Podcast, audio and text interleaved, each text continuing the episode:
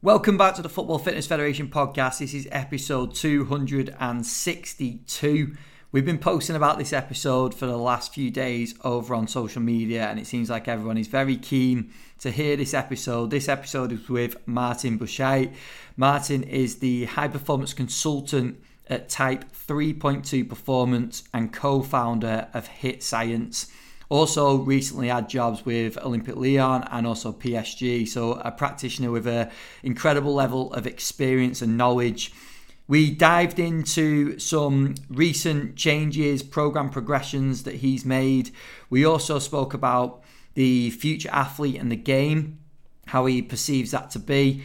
We sp- spoke about keeping a squad fit and then we also took a few listener questions which covered a few different topics, but one of the topics we did include was around zone two work for players. And Martin was talking about his experience working with players like Kylian Mbappe and whether zone two work or 10Ks or doing this sort of long duration work actually has any benefit for those type of players and gives a great perspective on that as well. So wait to hear the answers of those questions, plus a few more towards the end of the podcast with Martin.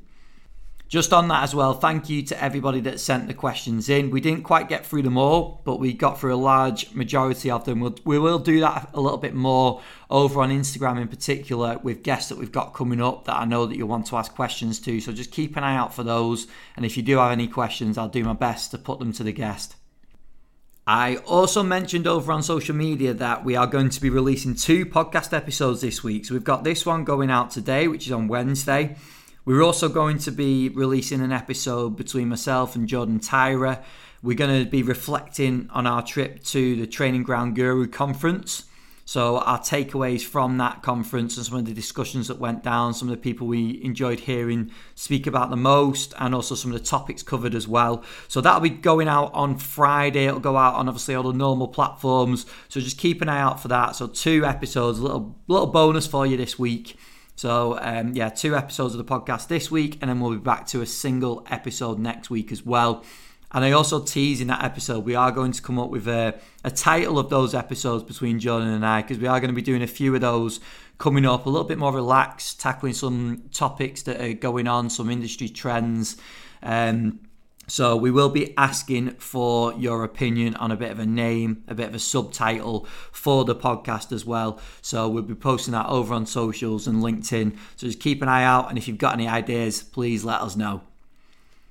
We are now two weeks away, very excited, two weeks away from our next networking event. That is going to be at Football Strength Conditioning and Rehabilitation at Battersea. That's on Wednesday, the 8th of November, 6 till 9 pm.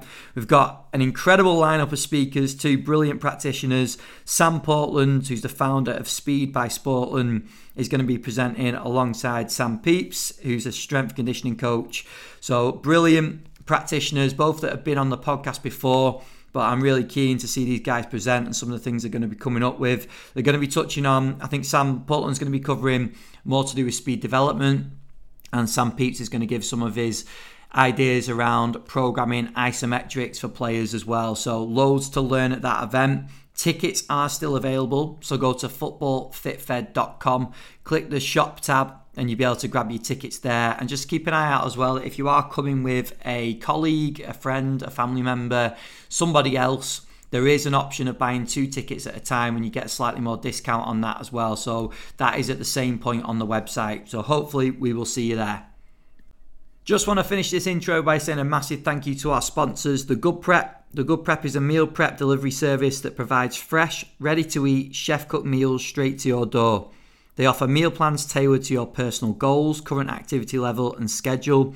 The Good Prep works closely with elite level athletes and corporates to deliver meal solutions that meet the ever changing demands of performance and training. Their client includes Brighton Hove Albion, the PGMOL, Commonwealth teams, Gymshark, and many more. Their meals are full of all the nutrients you need to keep you in peak performance so you can achieve every goal you set Plus, you can reclaim your time, eat better, move more, and reduce food waste too. Their meal plans are designed to guide you through your journey to a healthier you. Take the guesswork out of healthy, healthy eating and discover the power of nutrition at thegoodprep.com and make sure you use the code FFF15 for 15% off your first order. Also, massive thank you to Hytro. Have you ever tried blood flow restriction training? For pro sport teams and athletes, Hytro is the only performance BFR brand to create pressure validated BFR wearables that are practical, safe, and scalable, allowing you to enhance recovery and maximize athletic potential like never before. Whether in the changing room post game, during away game travel, in the hotel, or at home, Hytro has created a simple and effective tool that allows BFR to be delivered to athletes and squads simultaneously and safely. Check them out at hytro.com or email teamsales at hytro.com to find out how Hytro BFR can give your squad a competitive edge. And also a massive thank you to Rezzil doing some brilliant work in the world of VR. Um, they've had some feedback recently, posting some testimonials from players like Marcus Rashford, um, saying about how Rezzil was key in his shoulder injury rehab. So go and check them out at Rezzil over on social media. And let's get into episode 262 with Martin Buchheit. Rezzil is the world's number one virtual reality sports trainer. Whatever your team, your sport, your ability, improve your game and train like a pro. Rezzil, Rezzil. Reactions, performance, accuracy, stamina, resilience. Train at home in the Rezzil Sports and Fitness VR training arena. Search Rezzil, R E Z Z I L. Harder, stronger, smarter. The world's number one virtual reality sports trainer. Available now on MetaQuest. Welcome back to the Football Fitness Federation podcast. I am delighted to welcome onto the podcast today Martin Buchheit. Martin, how are we doing? Very good, very good. Thank you, Ben, for the invitation, and uh, yeah, just excited to be here with you guys to to have a chat. So yeah, thanks for that.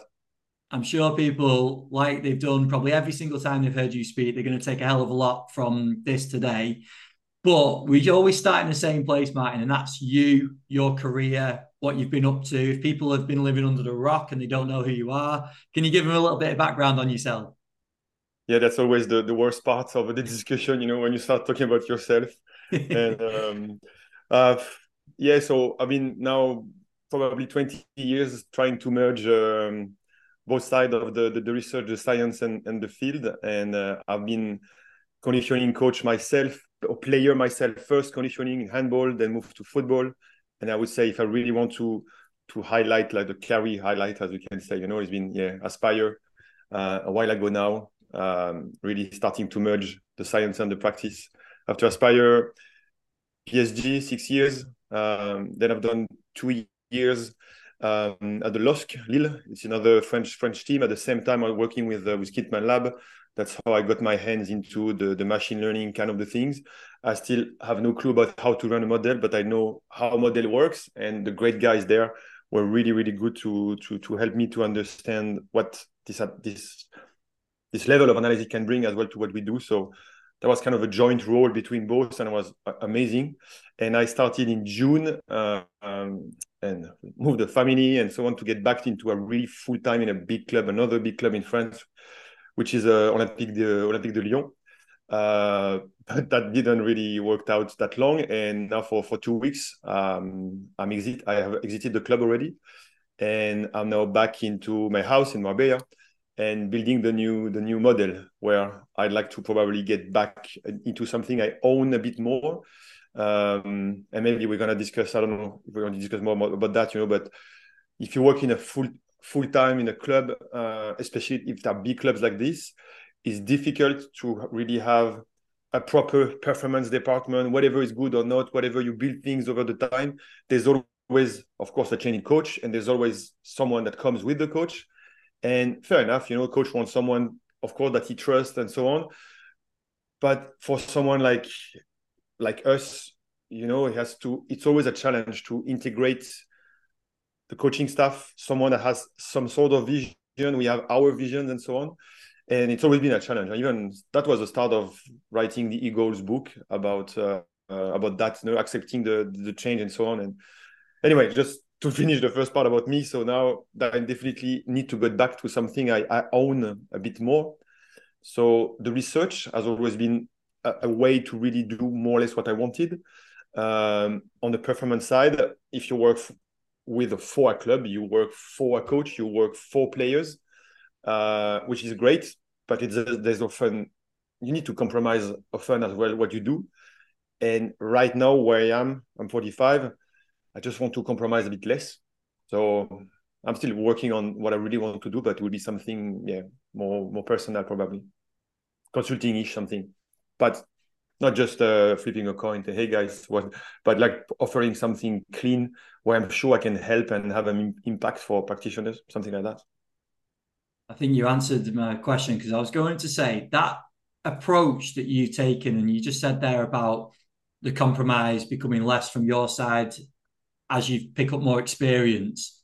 That's has that changed then throughout your career? Did you feel like you were able to compromise more beforehand, and as you've got more experience in that role, and you've got your philosophy, your approach, is that the reason because it's trial and tested? Yes, and again, back to why I wrote this uh, this book on ego and I reach out to so many people because that's always been my problem. Uh, and again, and you know, you see from the outside, the French guys a bit opinionated, and uh, yeah, we look people from uh, from the above, and I know that's what, how we are, and that's why I don't want to be perceived like that. But I have, and I'm like that, you know. I'm I'm confident in what I'm, I'm doing, but it's because it's always been, you know, evidence uh, backed backed up, you know, like the research okay i'm not what i'm suggesting is just like i'm not again just waking up in the morning and say oh, let's do a submaximal test. No now we've done we've done 25 studies um, those guys in, in oz with the till they've, they've done a meta-analysis. You know so there is some rationale behind why, why we're doing this. We show it works. I just it's an example among among 25 others you know? So it's of course if I, it's my philosophy that the things i believe in but in addition to my experience, it's also backed up by now a lot of data and research. And when someone comes in and says, I don't like what you do, or this what you do is hopeless, it's very difficult to take. So this com- to compromise yourself when you have this amount of research and experience and many users that actually say, oh, I like it, it's difficult. So this is where I said I am. Is it me the, the problem to, to don't, not, not to accept when people crit, not not even critique they just disregard what you've done for so long, and when you have like yeah you, you people know me you know like I don't want to say I'm an authority but I have some sort of authority through the work I've done, so it's difficult again for to to accept to put yourself at the service of someone that doesn't believe in your in your proper work that is perceived as a reference for many others you know? So this is what happens in those big institutions. Coach comes and go another come another go. And of course everyone has his own uh, source whether it is the secret or not. And of course they want to do what they believe in. And i have no problem with that. I understand that. But i'm not sure to, that i'm the right person then to be the guy who just change just to support the coaching staff because I believe too much in what I've been doing for the reason I just explained. So it's it, it's difficult, and you know you don't you cannot imagine the number of discussion I had with peers about how how far you can accept to to go away from your own vision of philosophy and again you know there's different levels of this level of compromise of, of compromise. Uh, whether it is okay we've been doing this test for for 10 years at the club and now the new guys come and he wants to do another test. That's again an example. Um, okay so you're going to lose 10 years of historic data just because you like better another test. Come on just be a bit pragmatic just be a bit you know and it's uh, an aerobic test versus another. It's a strength test versus another. Who cares? At the end you're measuring an overall quality. So we don't really. It doesn't matter if you if you jump with uh, the leg on one side or the other. It doesn't matter if it's ten or five, or eight minutes. You know, but that's the global picture. But again, people coming in because they have again the preference they use and they want to be comfortable because they're under pressure. You know, so they they want to to get back to things they know and understand. So again, I understand. So at which level you accept this compromise or not? So maybe say, okay, eight or 10 minutes doesn't matter. Let's keep, let, let's change to help those guys and we move on. But then it's more than eight or 10 minutes, it's doing something completely different or it's having another approach. So then it becomes more than just a small adaptation or a small, you know, it becomes a vision. So then it starts to be harder to, to, to swallow sometimes. And again, back to my book, you know, that's chapter nine, where you still try to find, let's say, the, the good in the change because you, you always gonna learn something from changing what you do. And there's a lot of of those contributors who are like, yeah, but accept it. Again turn the volume down of your ego. Just accept that you're going to do something else. You might learn something from that. And that's always i think that that's a great great advice you know and always try to do that. Say okay i would never do that like that but let's say am i might i might actually learn something that i didn't know? Or if it doesn't work that might just comfort what you were thinking so at this level it's still a learning and you still try to find a benefit of that but then and that's my chapter 10 where it just goes too far and you say come on again, and that's why how I started the, the, the discussion today. He said, I'm 45. Oof, there are things, you know, I just, it's not saying I, I'm, I know everything and I'm better than anyone, but just I don't want again to, to and chapter 10, you leave. You leave because it's just not, it's not worth the, the, the fight, the, the, the sleepless night and so on. Say, okay, I have better to do and no problem. And, you know, so unfortunately or not, I'm too much a chapter 10 guy and that's not the first time it happens to me and it happened again you know recently so but fair enough i mean i know that's that's probably a weakness if yeah a weakness if you want to keep jobs uh, it's a strength if you really believe in what you do you know but then mm-hmm. there's a lot of carryover effect of those decisions if i talk about myself again move the family for two for two months and a half uh it's a pain it's such a pain you know there's a hell of a lot of factors that go into that, isn't there? Like you're right, all the personal stuff comes into it as well. I think, I think that those last couple of minutes are going to be so beneficial for a lot of coaches because I think a lot of coaches will be fighting those same battles, which is obviously why the book has come about because you want to get that work out there. But if you could give a little bit of advice to people in that scenario where they feel like they, okay, I've compromised from my side, I'm getting nothing back from the other side. What do I do?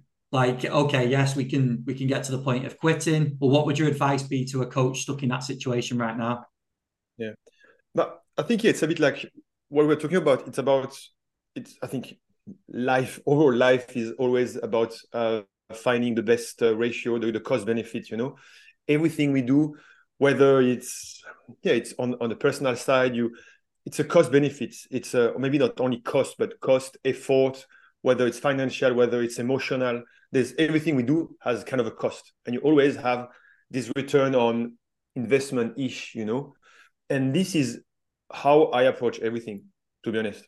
Um, whether it's uh, the minimum effective dose when you talk about training whether it is your investment um, yeah i think it's that's it's about everything so again at some stage if it costs you to change things but you are still sure that you can learn from that change, that's fine because you get a benefit from the pain. See what I mean? But when the benefit is not enough in return, yeah, it's a it's that that's really the, the angle I would take, and that will really depend on each situation, you know. But I think it's the mindset that is important.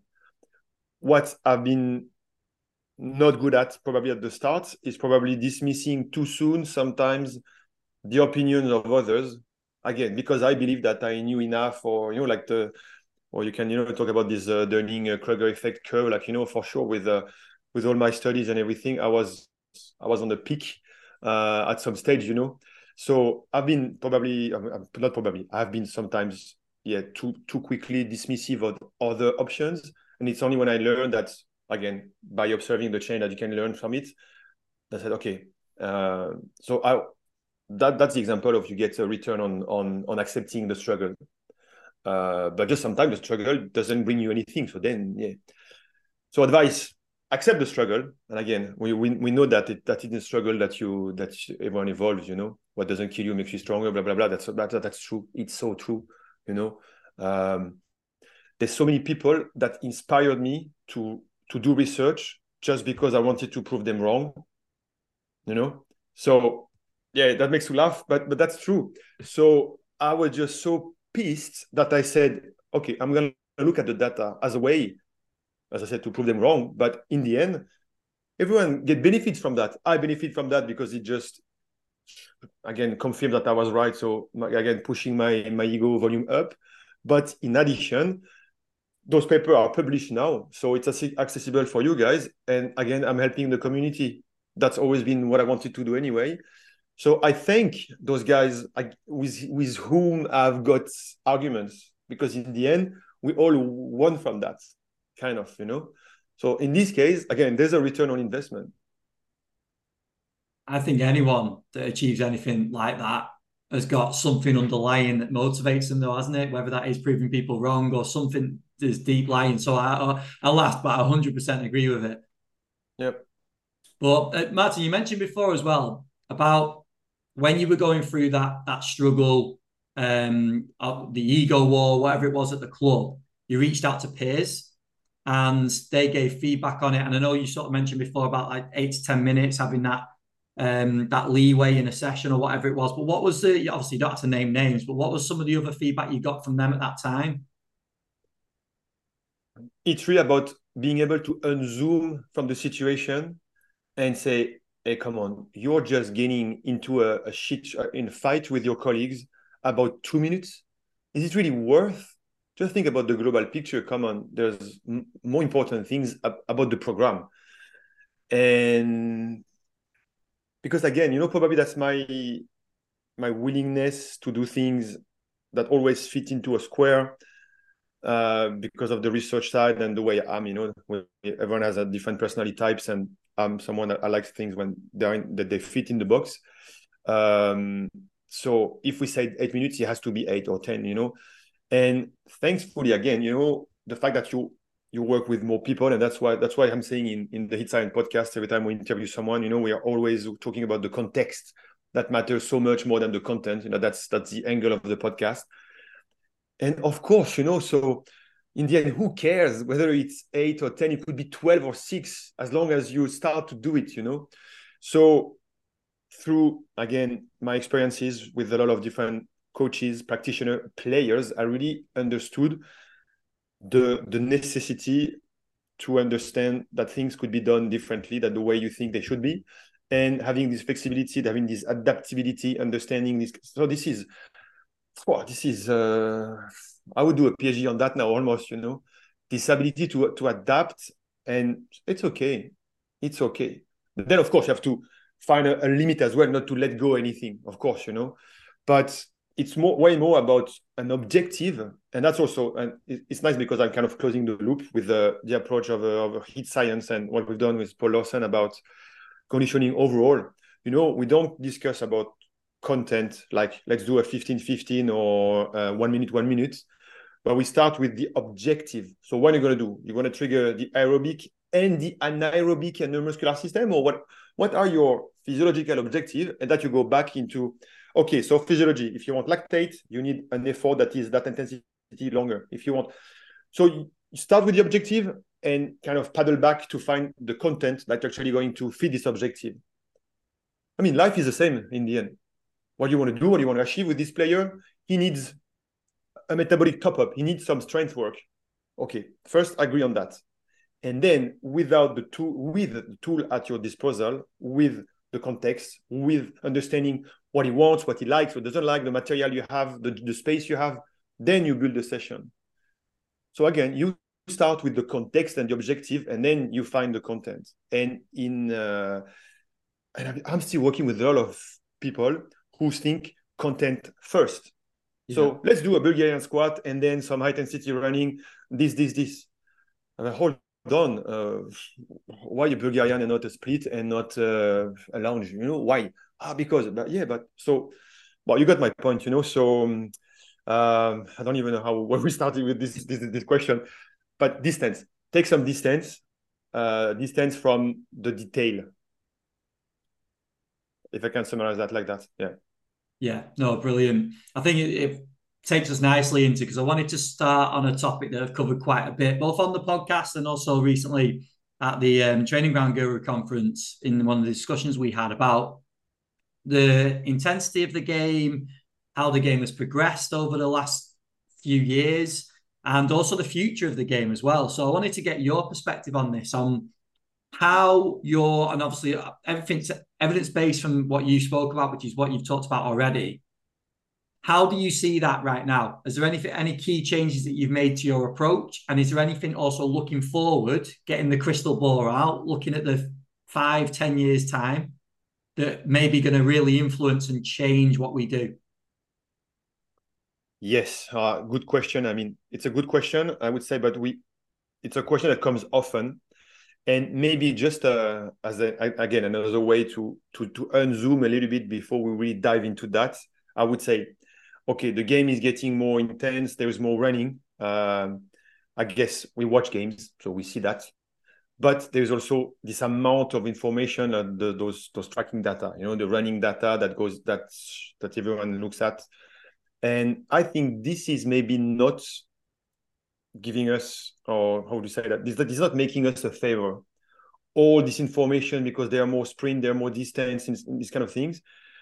And even though I know and talk with uh, Matt Taberner and um, and uh, can't remember who was on, on the same was um, Tom Allen, I think that was the first author, you know, and they they kind of there was this bound study, and then now they, said, okay, that's now for the last uh, 10 years, uh, the, the speed demands keep increasing but there was this change in technology so you have to make sure that the, the actually the trend is actually a real trend it's not just technology based but even so we don't even know um, okay because there could be from uh, from prozone to Tracab and so on. But even inside the same technology they tend to uh, to improve their their firmware. They update their system. And we that we, we paid the price many times with gps's when they change firmware. Then suddenly you have more speed more more more distance into speed just because the technology becomes more precise you know? So even despite the, the good work that those guys have done i still have my doubts if the trend is is that real it could not be only technology related well first thing just a way to unzoom that might not be as important as we think and even though it's right again i would just like that let's say talk for myself but I had another talk with uh, Raymond Verheijen the other day, and uh, we talk about that with my colleagues in Lyon the whole summer. Because, yeah, not, not entering into the details with uh, with Lyon now, but there's running and running. You know, we know um, there's running effic- with efficiency and running after the ball and running nowhere. And and again, if you take even like the, all the stuff that Raymond has written like 20 years ago, 15 years ago, he was already against uh, the Scandinavian and uh, Magni Mohr and those guys who again did a great job because it was the start of everything.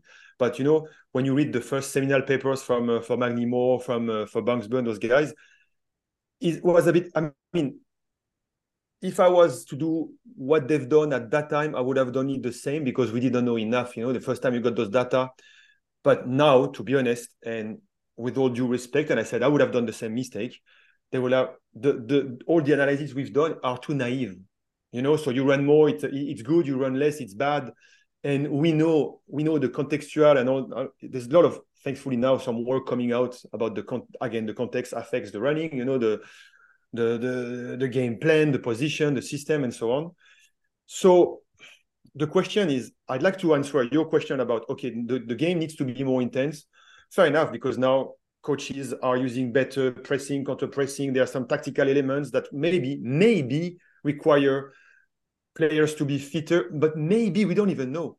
But all the running part, I mean, you know, I don't want to answer the question based on match data. Hmm. Because I believe first I doubt on the match data, and then I doubt on the fact that actually reflect anything because they are not KPIs. Hmm. Running is not a KPI. KPI might be well, no, you have the the, the best of, of course, is uh, you have the, those expected goals, or but then you have uh, I don't know uh, crosses in the boxes or whatever. You know, you'll find your own KPIs about the game, about the match, but running per se, who cares? Yeah, who cares? And as a community sports scientist, we're still too much into benchmarking. And every second podcast, I listen and say, yeah, we we have the under 19, we want to benchmark the first team, so we know what is a what is a top uh, top top uh, top level uh, game demand in terms of running. Most of the time, it's less than the under 19. You know, so it's so more important just to to play well the connection and at least every one of us we worked with unfit and slow players and they were probably not always struggling in the game because they were just more clever and they, were, they knew where to position themselves and so on. So of course we need to be fit. Of course there might be some coach that require that that they they want players to do more. But this is the way the, to me the good way to approach the question. Not the, the match data from uh, the cameras and, and so on, you know. So once this has been said, and sorry for the for the the, the deviation into that, um, then it's back to training, back to training, and how do you prepare players to play this game model that might be more demanding? And I think this is where a lot of people are doing great job when I look at those peak match demands, you know, those uh, to make sure that at least you are able to match those peak or even to overload those peak match demand during training, whether it is on the on on small spaces, whether it's on bigger space, and this is where sometimes bigger space you have to have you have to add a little bit of running because just stuff with the ball sometimes is difficult to overload every part of the game. If you look at meters or accels, mechanical mechanical work per minute, these kind of things. Um, but yes, yeah, so you have to understand.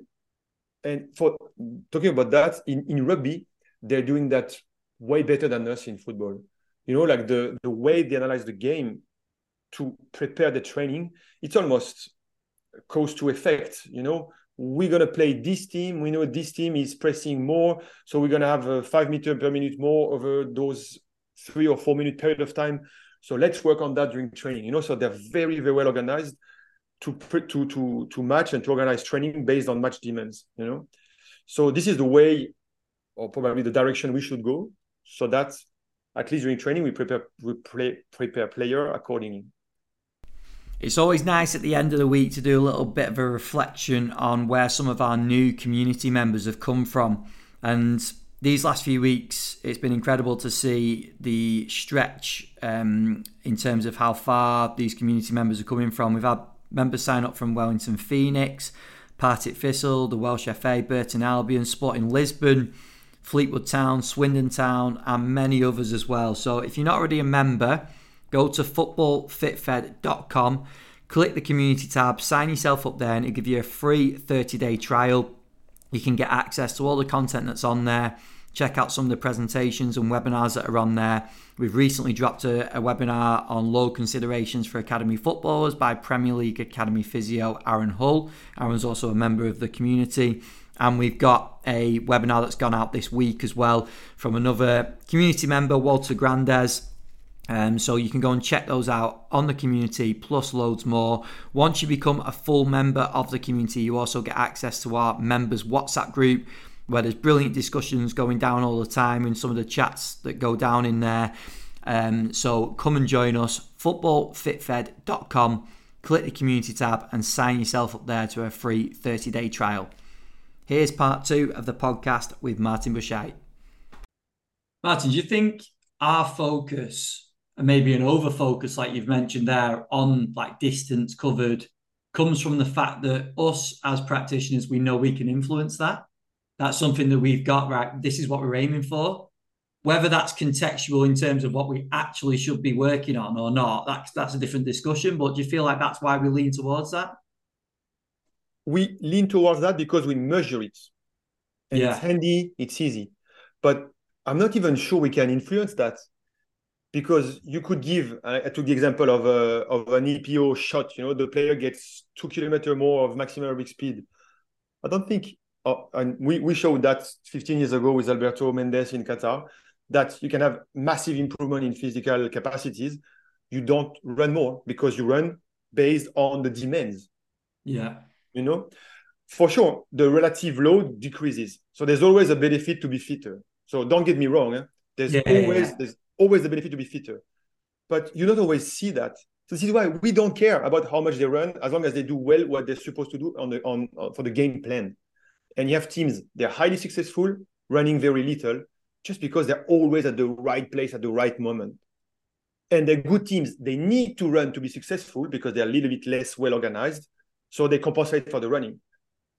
So it's just about what you do, how you do, the, the weaknesses you have. Fitness helps to compensate, perfect, but not obligatory. So it's not a it's not a linear, it's not a um, and one one size fit all. And thankfully, this is I know football is one of the most complex sports in the world for this reason, you know. So you can't say we're winning because we run or we're losing because we don't run. Come on, this is uh that's for the, the media in the 70s, you know. We should do better than that. And it's it's our responsibility for our jobs at least to keep educating the people around us. I think there's been more than enough examples of teams that have been successful that have fell into that as well, isn't there? I think the Barcelona team from a few years ago was probably one of the most famous ones where the running distance wasn't as high. No, and you have the, the opposite. You have teams super successful with high outputs. Yeah. Perfect. Yeah. So it works, but again, it's a case by case study. Study uh, case. Yeah. So looking forward, Yes, sorry. Yeah. We've got to predict now, Martin. We've got to be five, ten years in the future, and we've got to go right. How how does does anything change? What what changes in terms of our approach? You think? I think overall, where I see people are getting better and better, and that's where where I'm, I've been putting a lot of my energy as well, is to really get closer to the individual, so that players are really looked after in a way they should be at the yeah at the individual level. And again in the individual approach you can just have a billions of of entry into saying what's when you're building this individual approach of it you know what do you start with you know? Whether it's just the game minutes from last match whether it is uh, his preseason screening both on the performance or injury risk profile whether it is his age or you know there's a lot of entry but every player at some stage would need to get something just for him, something something personal. Again, based on these different entries I said. But now, if you put all those four five entries on the top of each other, um, can be a lot of work. Can be a lot of work, and I guess on one side it's not that complex, but it's complex enough for people to to to to leave it a little bit for for later. Or yeah, we'll see that uh, we have preseason we're too busy, so preseason we have a kind of a group approach then season start. Okay, you have individual plans, but um, I'm still to see that happening on a large scale, uh, on a on a on a season scale as well. You know, um, and it it works when you really have a blend of uh, of practices from the multidisciplinary team because there are some individual inputs that would come from the physios, some other individual inputs will come maybe from nutritionists the physical conditioning coach, the coach. You know, you can add even some technical development at some stage as well, you know. So um, so this is where we need to go. This is, I believe, we are on, on we are on the on the on the right track for that. Um, but for sure, there's still some some room for improvement because it, it just involves so many entries as as inputs to make the decision on what to implement that it's always difficult to to prioritize them. And then you have to implement them. Yeah. So but yeah, I'm I'm really passionate about about that that topic, and um, yeah, yeah. Do you think then that involves more practitioners, more people, more manpower, or is that going to be more um, technology led? Do you think the the obviously the use of AI and all these things that I don't understand? or me neither. No, I think it's really a matter of of vision and organization. You know, today is it's day minus three. Okay, the, the team session is going to be that, that, that. Okay, now let's go through every single player. And based on, as you said, all those needs and all this profiling and so on, is it the right moment to add something for this guy? Whether it is in a gym, whether it's treatment, whether it's uh, more technical work, and that's it. So mm-hmm. I mean, I mean that's it. But again, it's it's more complex than than it seems. Uh, so it's it's really a matter of yeah of vision and organization. And then you have this you have your your puzzle the day, and okay maybe for those six guys they have um, weaknesses on their on, on their hamstrings, and because it's minus three and tomorrow is going to be easy, maybe we can do a bit more than the group to to to to strengthen the this posterior chain. Those two guys, uh, they have uh, they need to wait to lose a bit of weight. So if for two, those two guys we can do a bit of bike after. And for the three guys, um, they're going to stay on the pitch for, for 20 minutes with uh, one of the assistants to do this special uh, finishing work. And then for those old guys, maybe they do, you know, so again, simple, as always, it's easier to, to say than to do it, but that's a little bit the, the approach. And every day there is this opportunity to do something individual.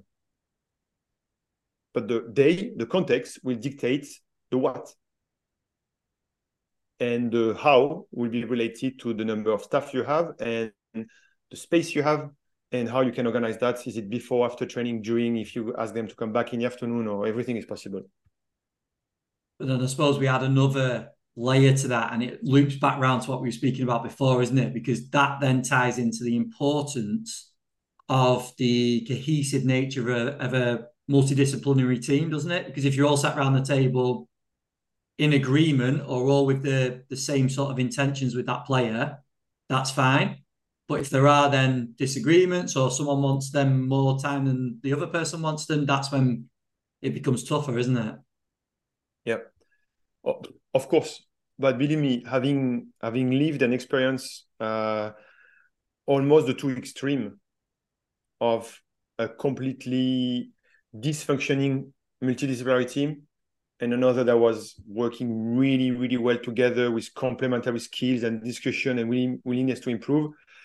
Um, yeah, of course, yeah. I mean, you get you with me, you know. Yeah, but when you are in the, the the second aspect where things work, you can't believe how the level of enjoyment on a daily basis when you're working together and then with 10 12 people having the same vision because once you get this this you, you agree on the approach on the way that you have to find for those 25 players what is their special stuff of the day for each you know.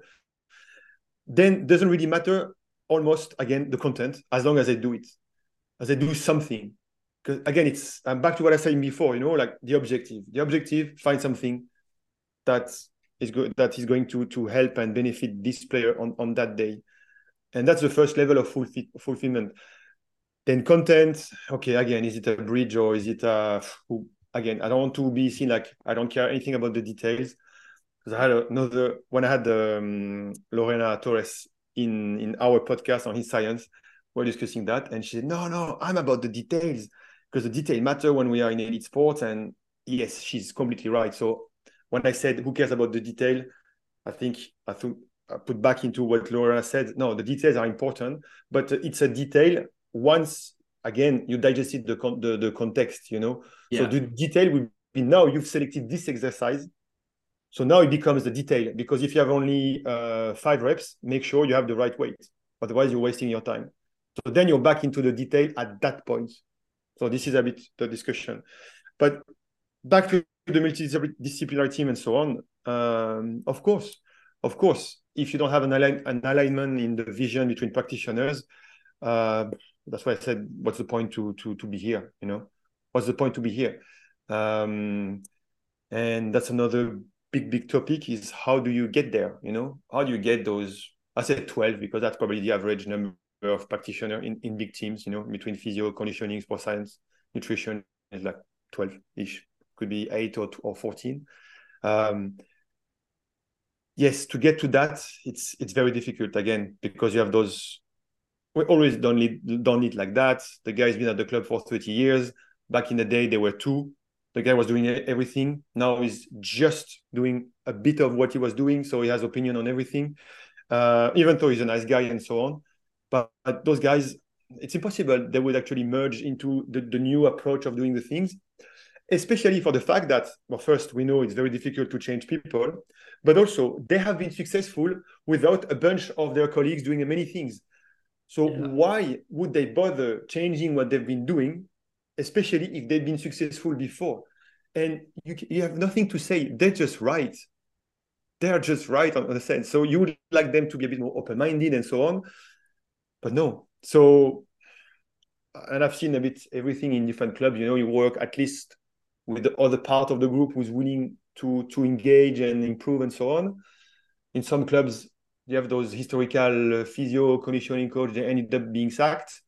Then you say, well, the guy is 55. You sack him. Uh, he, he, gave his life. He, he he didn't even look his look after his kids for for 30 years because he was working for the club, and you sack him. On the personal side, it's not nice either. You know, so I don't think there is a um, there's a right answer to that. Um, oh yes, these are the questions I've been through billions of times with colleagues because this is complex. Because this is complex. Because if we don't work together, it's a shit show. If we work together, it's it's amazing. It's yeah. amazing. Yeah, hundred percent. I think it's really important to cover that as well. Martin, we put out you were coming on the podcast, and I said, "Has anyone got any questions?" And we've been sent a few questions in, so I thought I'd use this time to tackle a few of these now Um, one of the questions was advice for young practitioners, but I feel like we might have covered that a little bit. We can maybe add to it in a little bit, but I, I think we might have covered it. What the first one I was going to start with, which I had some people message off the back of this as well. Should players train long, slow distance running, e.g., 10 kilometers, or otherwise known as zone two? Yeah, good question. It's a topic that always comes back. And I would say, I will not say they should or not. I will give you my opinion, of course, you know. Uh, and again, it's it's nice because through my experience with different staffs, I've seen or we've we've done it at some stage, and other times we've not done it. And I would say there's definitely, as always, not a direct answer. There's definitely not uh, a one size fit all. So I would definitely not do it with every type of player, you know, especially without naming some of those famous super quick players at PSG, you know. But those guys, we, we destroy them. We destroy them if we and again, I bring a little bit of science and evidence into that, you know, and there is all those super cool studies from the Belgium group. What what they've shown those uh, the Belgium, those guys from from Belgium about how different morphotypes based on fiber type composition tolerate uh, those types of different training contents. So we know that fast twitch fibers are highly uh, poorly resisting. Uh, they have a, a poor resistance to fatigue but they also have a poor running economy.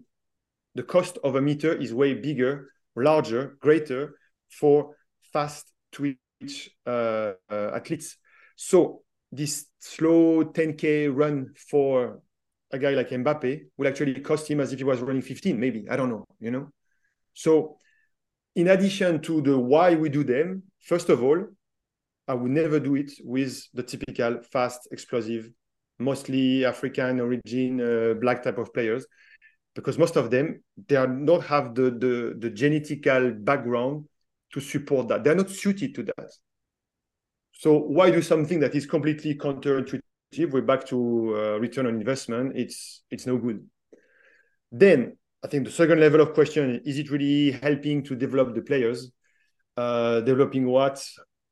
10K, those guys are going to run in 40, 45 you can do so much other things in 45 minutes. You can do so much things that have again bigger bang for your buck in 45 minutes. So that's the other way I, I I I respond to the question. I'm not saying it's a waste of time, but if I have 40 minutes, I can do way better. I can fit more content. Knowing that you still train sometime an hour, an hour and a half, two hours, you do double session, you still have a lot of time where your average metabolic intensity might be close-ish to those 10k you know? Um, actually yeah if it's if you talk about uh, zone 2 it might be slower than what i said. So if you were to run 10k on zone 2 it might be an hour or something you know it would be like a yeah. less than that.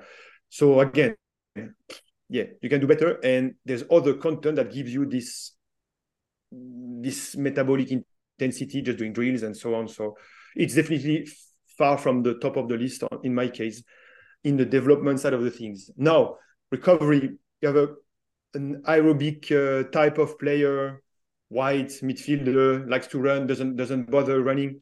Perfect. Send him send him to, to do those runs. He'll enjoy it. Them in the forest with his uh, listening to us on the podcast you know and enjoy them.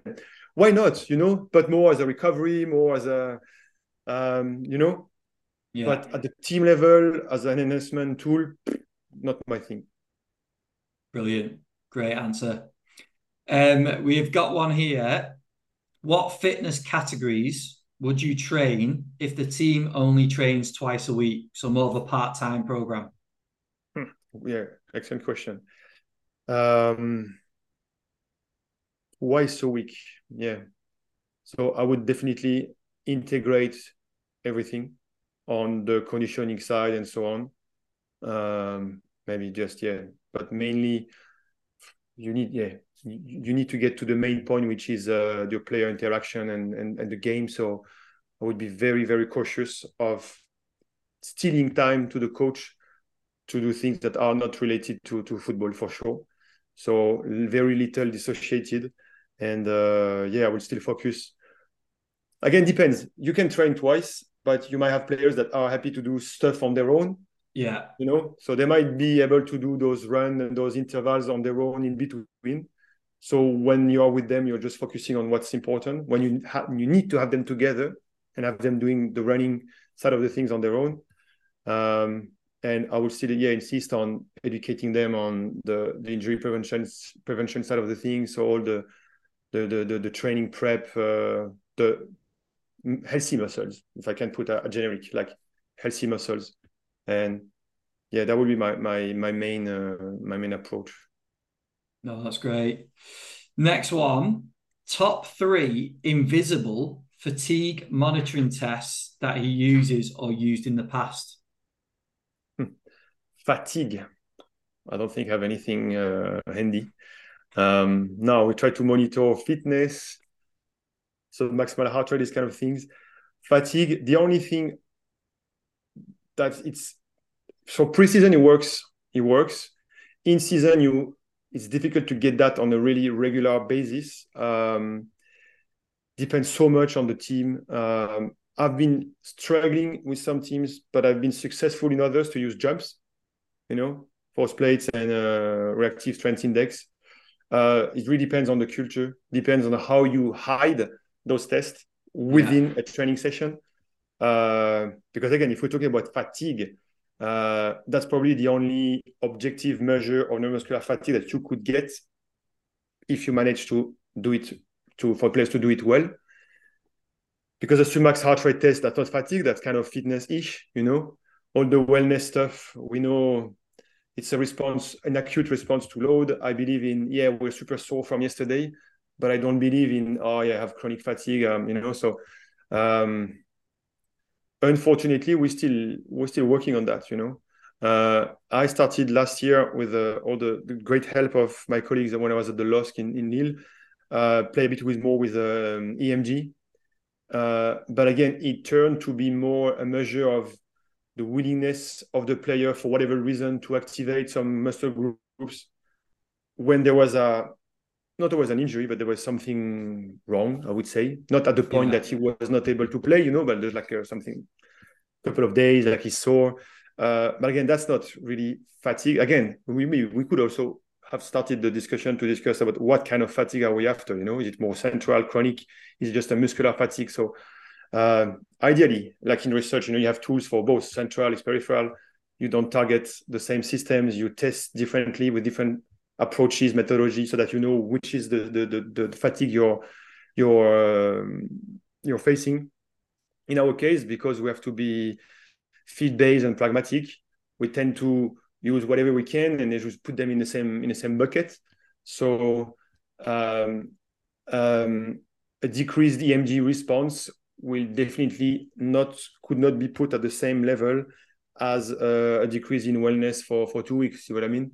Uh, because one will be really acute and and specific, peripheral, peripheral, while the other might be more generic. So could have started with this the the, the answer. Sorry, but uh, no, I think unfortunately for proper fatigue, uh, no, you know, CK is not fatigue; it's acute muscle damage.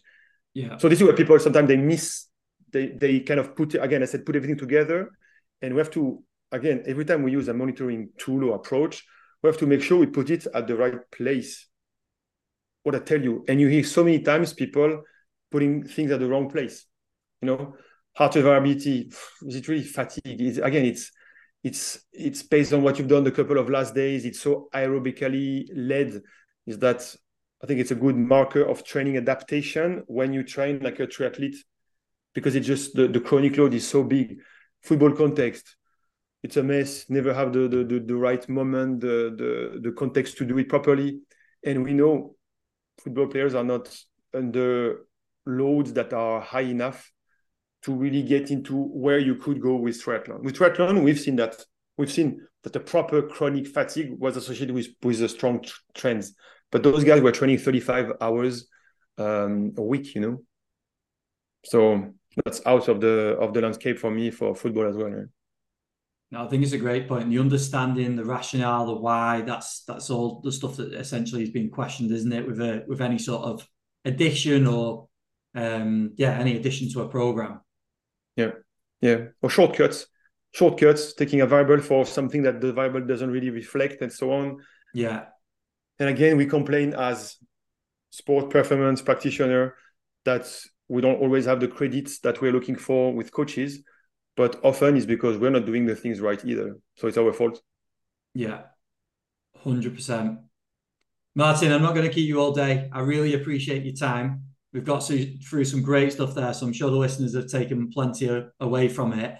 If people don't know, which I'm sure they do, what where can they find the podcast? What are the sort of social links that you'd send people to to keep an, an eye out for what's going on with yourself?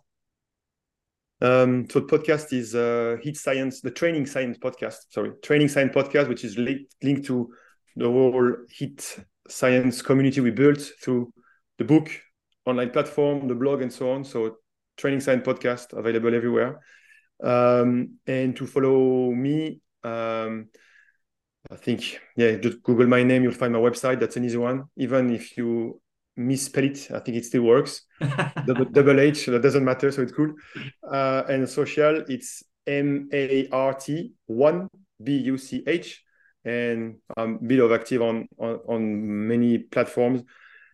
In I mean, I'm trying to have different content based on the platform so that uh, there is uh, let's say uh, an interest to to to follow different things like of course you know x twitter x x now is is way more really research science science science see what i mean yeah. insta is more is more personal and other stuff and i think i'm gonna maybe using a bit more linkedin now especially with the the focus on the stuff i'd like to do now to be a bit more in, in between and especially if it's around uh, education and uh, as I said, consulting teams, these kind of things. Uh, I'm gonna probably use more a bit more this this medium. Um, but yeah, happy to happy to to interact with with people in again with the constraint of uh, the the rest of the world and the universe. But definitely, yeah. Brilliant, Martin. Thank you very much for your time. Thank you for the for the questions and uh, yeah, it's been uh, enjoyed the, the chat. Thank you. Thank you this was one of those episodes that I felt like I could have recorded for most of the day, to be honest. I feel like there's loads of topics we could have gone into. We covered a hell of a lot in the podcast, but there's so much more I could speak to Martin about. So I really appreciate him coming on, being so honest as well around his situation at the minute and his recent experiences. I'm sure there's a lot of people that will be able to relate to that. I think that in terms directly related to that, the, the initial takeaway for me was when he was talking about compromise, which I'm sure a lot of people will be able to relate to and understand what he's getting at with that, how far you compromise the cost versus benefit.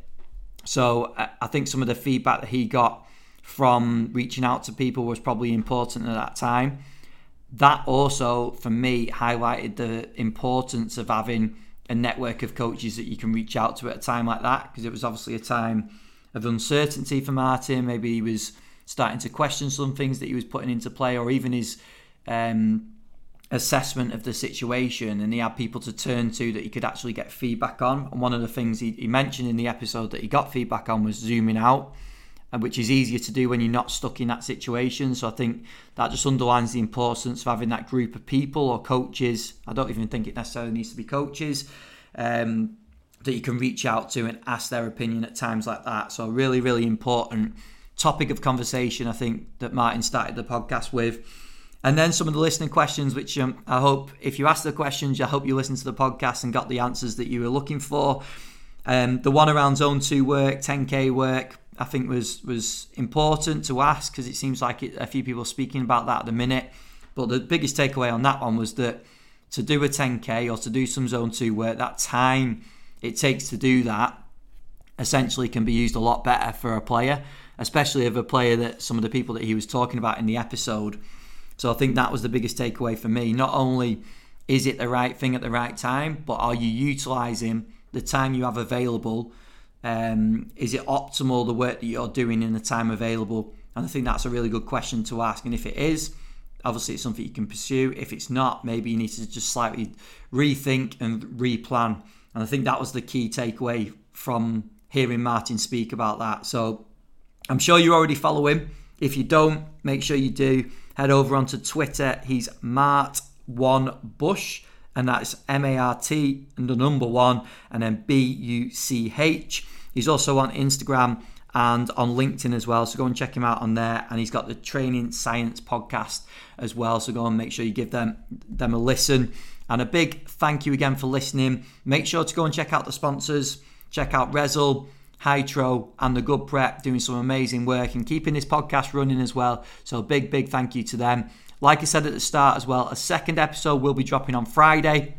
So keep an eye out for that. Slightly different, just John and I talking about a few different things, especially the Training Ground Guru conference, some of our takeaways. Um, so yeah, keep an eye out for that, and we will speak to you again on Friday and also next week.